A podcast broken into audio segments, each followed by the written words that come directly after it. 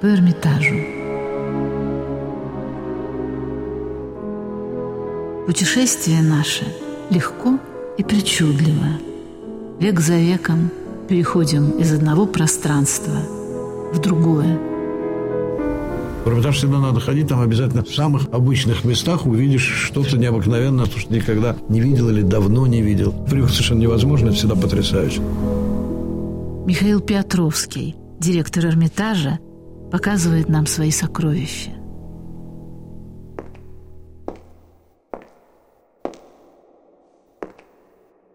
Птицы, вестники богов.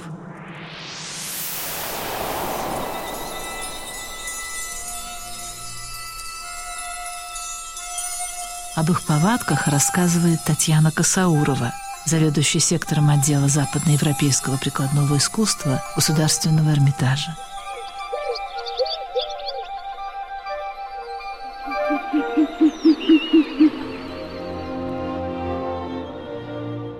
Нас была открыта выставка под названием «Птицы. Вестники богов». Юпитер, Юнона, Меркурий, Венера, Марс. У каждого бога была своя птица. У Юпитера это орел, у Юноны это павлин.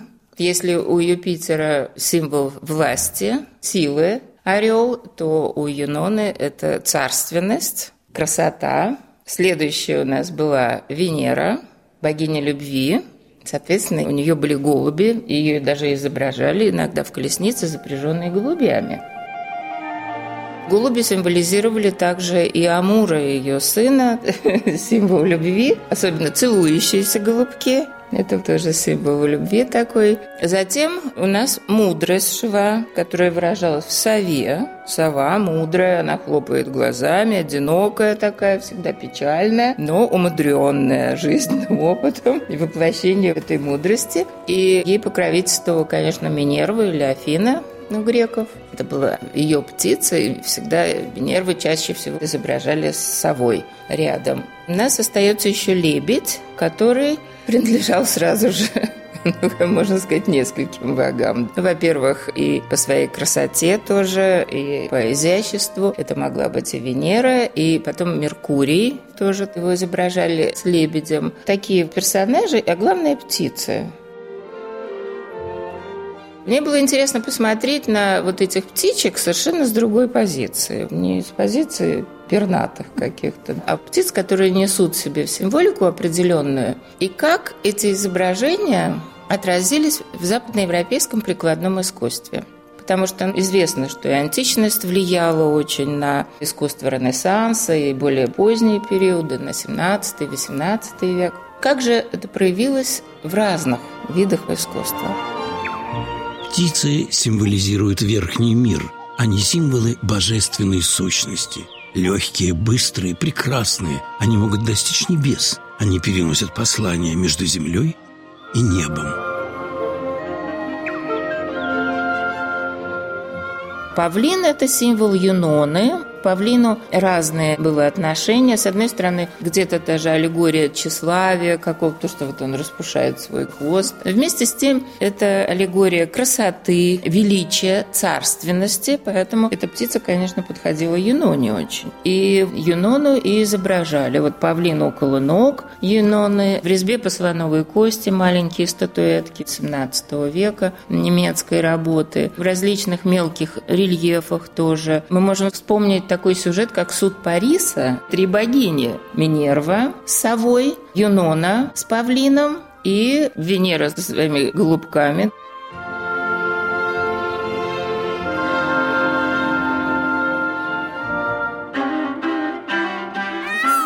Павлин. Сияющая слава, бессмертие, величие, символ вечной жизни – христианстве павлин изображается в сценах Рождества, но также напоминает о грехе о роскоши, тщеславии, гордости. Павлины, пьющие воду из кубка, символизируют причастность христиан к воде жизни, то есть к прощению. Говорят, что чем старше становится павлин, тем ярче и наряднее его перья. Старости нет, если ты сможешь ее не замечать. Павлин считается символом весны, красоты, царственности. В Греции он был священной птицей богини Геры, супруги Зевса, а в эпоху Рима – Юноны, и был эмблемой императрицы и ее дочерей. Юнона – покровительница браков, охраняет семью, материнство. Она богиня лунного света.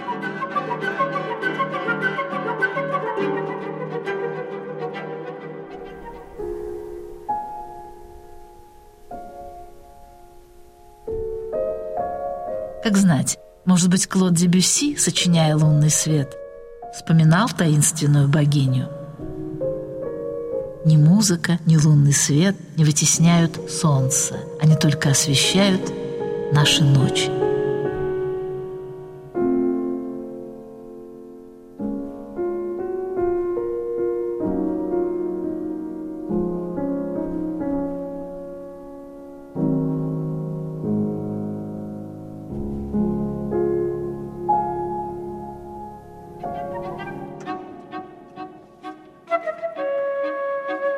Видимо, вещи несут не только отпечаток эпохи, но еще и характер людей, и настроение, и все это передают, они все это запоминают. И недаром же говорят, одна эпоха – это эпоха, где царила гармония, какой-то интерес к жизни, ощущение праздника жизни. А бывали эпохи, когда, наоборот, сумрачное отношение ко всему, и какой-то даже негатив, может быть, идет от этих вещей. Меня особенно поразило это в Швеции. В Стокгольме у них Ливерс Камарас, там роскошный совершенно музей. Мы по нему ходим, и вдруг витрина, в которой выставлен камзол, в котором Карл XII был в бою. И мы смотрим, грязная абсолютно пола, вот видны следы грязи. Мы еще так подумали, а как странно, почему реставраторы не сделали, не почистили все это. Все-таки экспонат находится на выставке, на постоянной экспозиции. И потом мы спросили наших коллег. И они нам сказали, что эта грязь историческая. И она тоже достойна того, чтобы ее выставляли. Какой интересный подход даже к грязи. Мудрее всего время, ибо оно все раскрывает. Рассказывает Татьяна Косаурова, заведующая сектором отдела западноевропейского прикладного искусства Государственного Эрмитажа.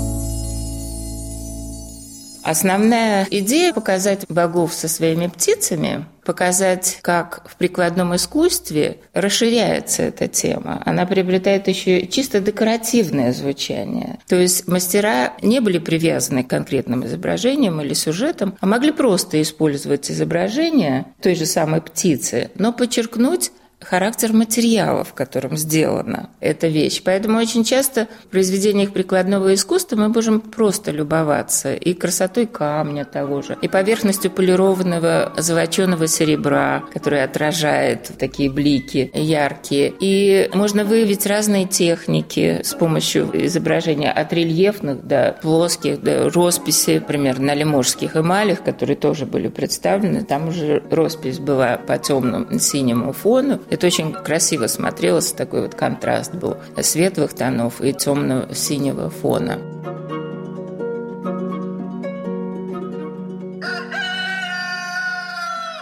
Петух. Вестник зари. Символ бдительности и храбрости.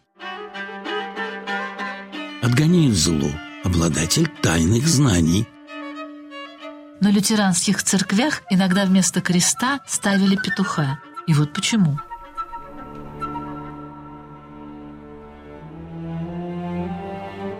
Во время Тайной вечери Христос, предвидевший предательство Иуда, сказал ученикам, «Один из вас предаст».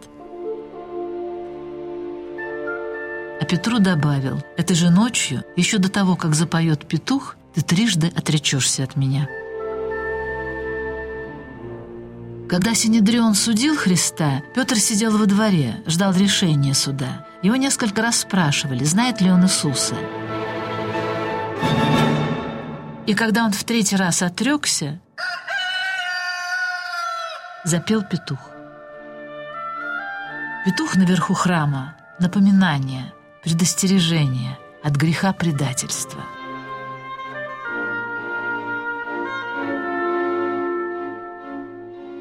В Китае петух – символ пяти важнейших добродетелей – достоинство в войне, благородство в мирное время, храбрость, надежность и великодушие. Петух оберегает дом от зла и способствует плодородию. Римляне считали петуха птицей Марса, кровожадного бога войны.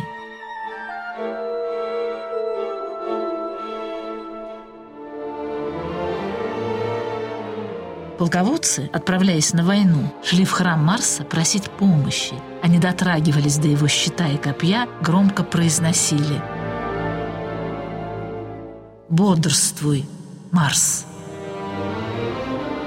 После победы воины складывали венки к подножию статуи.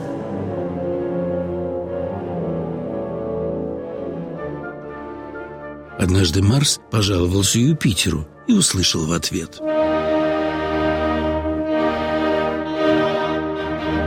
Непостоянный, кровавый бог.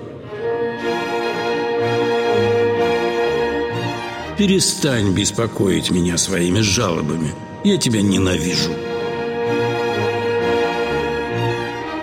Ты любишь только распри, ссоры, кровь, убийства. Отойди от меня.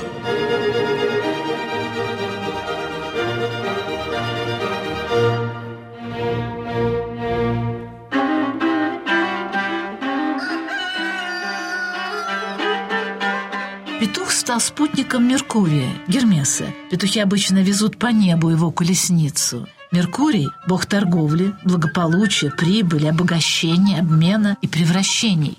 Он небесный посол, передает богам молитвы людей, а людям – благодеяние богов. Он знаток многих тайн и секретов.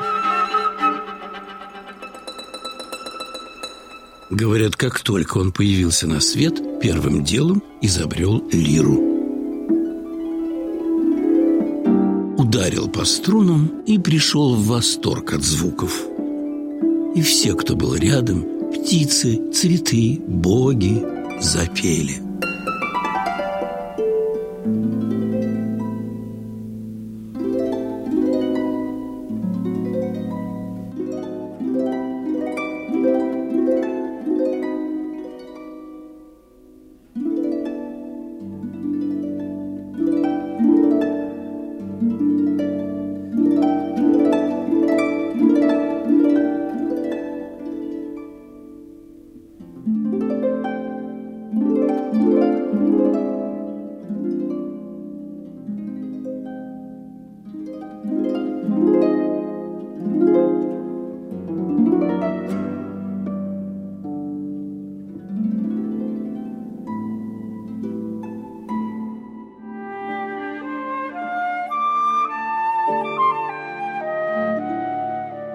Меркурий тут же придумал новый инструмент – пастуший рожок.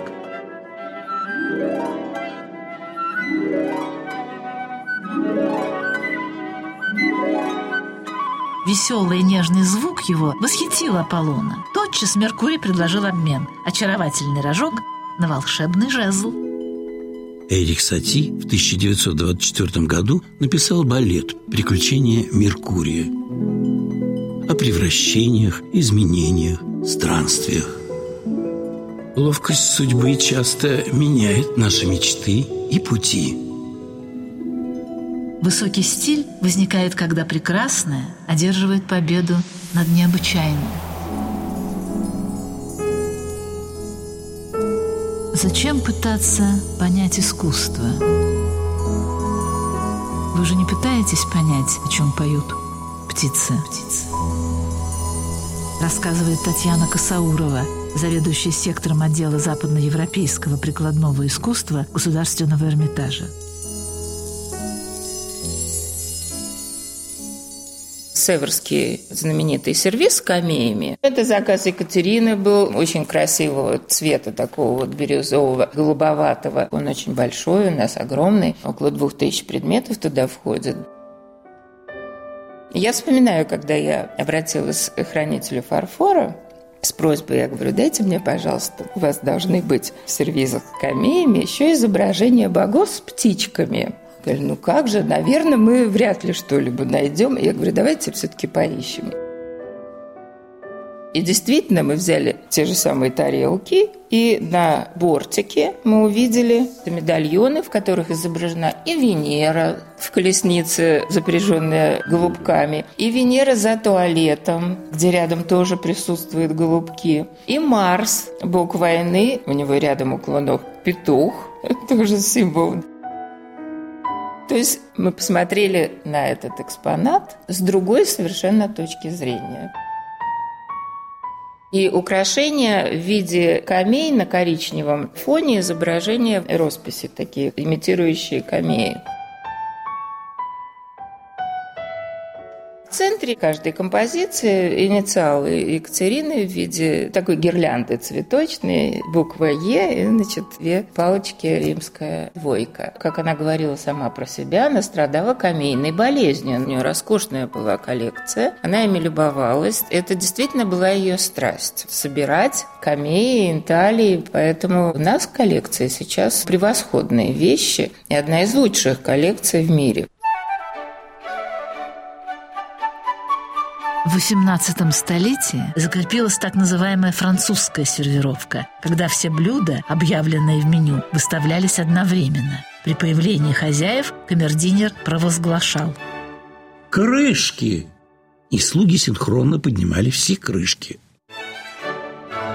эффектно демонстрируя разнообразие кушаний – так представлялась каждая из подач, от основных блюд до десертов, которые в те времена делались из леденцов и пастилы в виде исторических фигур и воинских действий. Живыми цветами всегда украшали, но появились же еще и цветы из фарфора. Майсонские роскошные букеты из цветов, тончайшие лепестки вот этих цветочков, все это было выполнено из фарфора. Такие настольные украшения тоже существовали.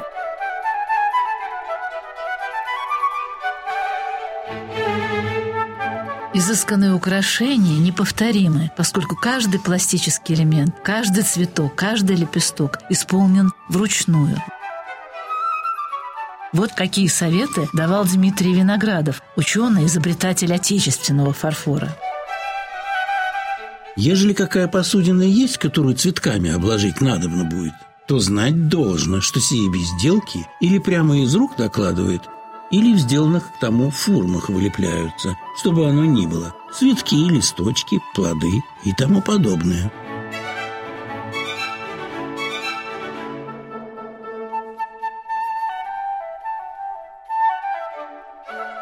Каждый предмет выполнял какие-то определенные свои функции, помимо тарелок, помимо настольных украшений. Там были еще бутылочные передачи, в которых такие большие емкости с волнистыми краями, куда вставляли бутылки, их как бы переносили и ставили на стол Потом рюмочные передачи, тоже с волнистыми краями, где вставлялись рюмочки. Потом были емкости для мороженого, это мороженицы такие, различные сливочники, если это чайные сервизы, и какие-то дополнительные вот такие блюдечки, маленькие приманки.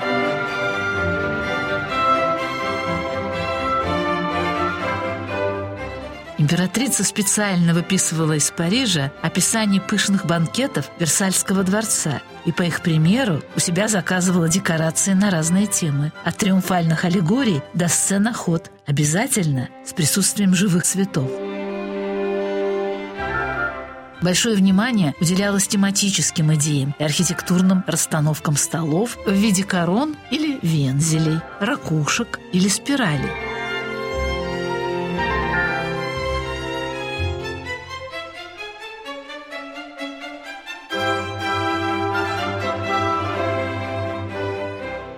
Считалось, что это красивое такое оформление самого стола, во-первых, а вот первые пледенменажи, стульные украшения, их делали вообще из серебра, и туда включали еще наборы для специй. У нас вот как раз в зале серебра, в Александровском зале, очень хорошо представлены вот эти французские пледенменажи XVIII века, где в такой вот барочной композиции с фигурами, с орнаментами включены и емкости для уксуса, для перца, для соли. Те самые бытовые, казалось бы, предметы, которыми пользовались во время еды. Потом уже появились из фарфора просто настольные украшения, декоративные композиции. Они несли только декоративную функцию на столе именно, но иногда приобретали символический смысл.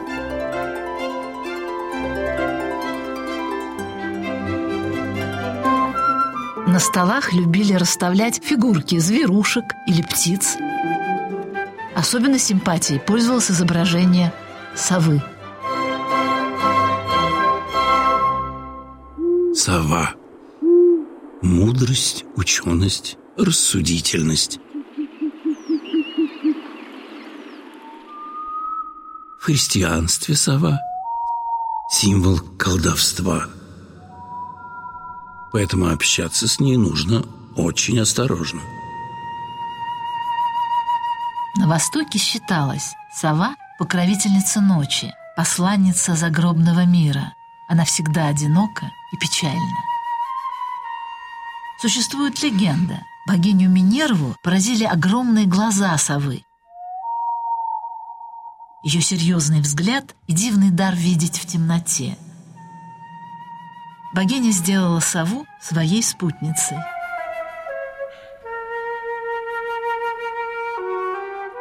Минерва или Афина Паллада, богиня разума, покровительница мира, могучая дочь могучего отца Зевса. Она родилась из головы Юпитера Зевса. Вышла вооруженная в полном расцвете сил. Ей чужды женские слабости. Ее никогда не смущают волнения любви и страсти. Она вечная девственница. Она всегда помогает храбрым.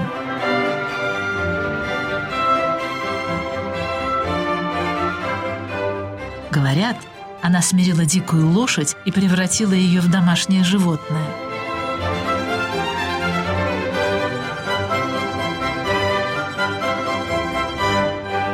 Афина Паллада – богиня войны, но она признает только благородную войну, ненавидит бессмысленное кровопролитие. Древние поэты называли ее голубоглазой, светлоокой и дальнозоркой. Музыканты считали ее своей покровительницей. Говорят, что Венера возмущалась тем, что ее шаловливый сын Народ никогда не выпускал свои стрелы в Афину. Рот оправдывался. «Я боюсь ее, она страшная. Я в страхе роняю стрелы и бегу от нее». Однажды Минерва, она же Афина, нашла оленью кость, сделала флейту и стала играть на ней. Нежные звуки радовали богиню, но заметив, что при игре на флейте у нее раздуваются щеки, оттопыриваются губы, она решила не играть никогда, только слушать. Сова – верная спутница богини. Имя совы звучит по-гречески «блестящее окое», и поэты часто называли так саму богиню. Богиня предупреждала, сова видит многое, что скрывает тьма, и иногда крик совы ночью может принести несчастье.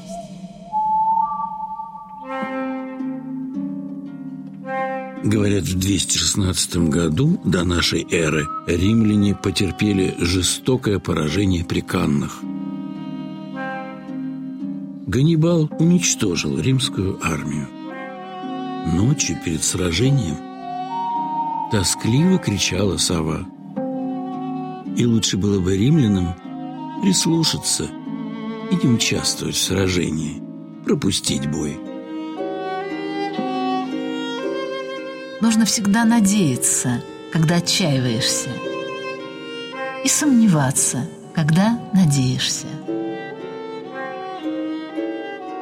Вещи несут не только отпечаток эпохи, но еще и характер людей, и настроение, и все это передают, они все это запоминают.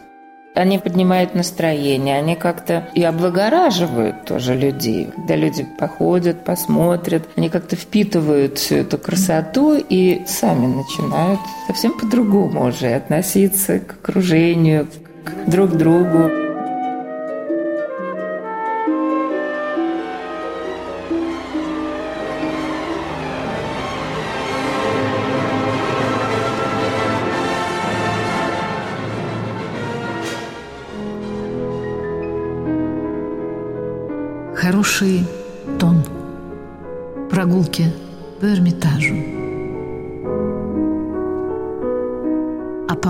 Божественных птиц рассказывала Татьяна Косаурова, заведующая сектором отдела западноевропейского прикладного искусства Государственного Эрмитажа в программе Ирины Кленской и Виктора Янченко.